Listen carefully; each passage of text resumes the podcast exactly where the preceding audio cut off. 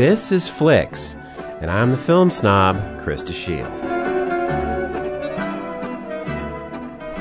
When realism comes together with lyricism, you have the makings of a great film. We the Animals, directed by Jeremiah Zagar, manages to achieve that in a tale of three boys growing up in the midst of ugly family strife, adapted by Zagar and Daniel Kitrosser from a novel by Justin Torres. A young Puerto Rican father, played by Raul Castillo, and an Anglo mother, Sheila Vand, are raising their three sons, very close in age, in a home somewhere in the rural Northeast. Actually, one of the questions I had watching this was, Where are they? which I don't think is actually explained in the movie, but if you go to the book, it turns out to be upstate New York. Well, it doesn't matter really. The boys run wild through the wooded countryside, brown and most of the time shirtless, with little or no connections to their white neighbors. Joel, Manny, and Jonah have a close bond. They're always together and sleep on the same large bed. But we gradually see that the youngest, Jonah, is a little different. He likes to crawl under the bed at night with a flashlight when the others are asleep and draw in his secret notebook.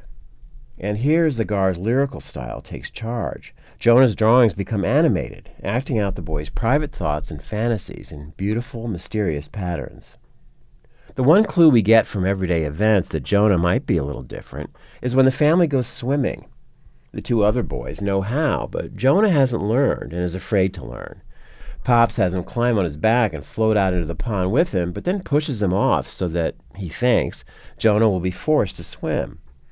The trauma of helplessly sinking underwater becomes one of the film's recurring themes. Jonah is our narrator and our point of view, so when the parents fight and Pops punches Ma and knocks a tooth out, we don't see it. We only hear it from another room, and then see the bloody tissue on the table next to the couch where Ma is lying.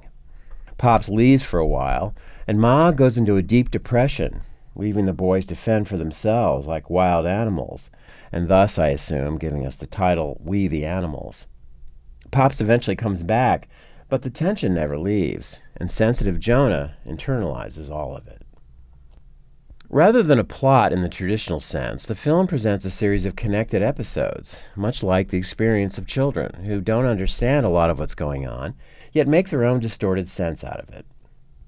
Evan Rosado, in his first role, projects a spiritual glow as Jonah that is heartbreakingly tender. All the actors are wonderful, with much of their dialogue seeming natural and spontaneous, and the best is Raul Castillo as Pops, who manages the incredibly difficult feat of portraying a man who can be loving and vulnerable and also abusive. The picture is shot in Super 16 millimeter with wide lenses, and this makes the visual texture seem almost like a documentary. At the same time, it's suffused with the glow of childhood memory. Zagar has captured a feeling for the now moment at the center of the boy's experience, where everything feels present and immediate. The tragedy at the heart of Jonah's family burns away his innocence and creates a new person who is still in the process of growing at the end of the film. We the Animals is a stunning poetic vision and one of the best films of the year.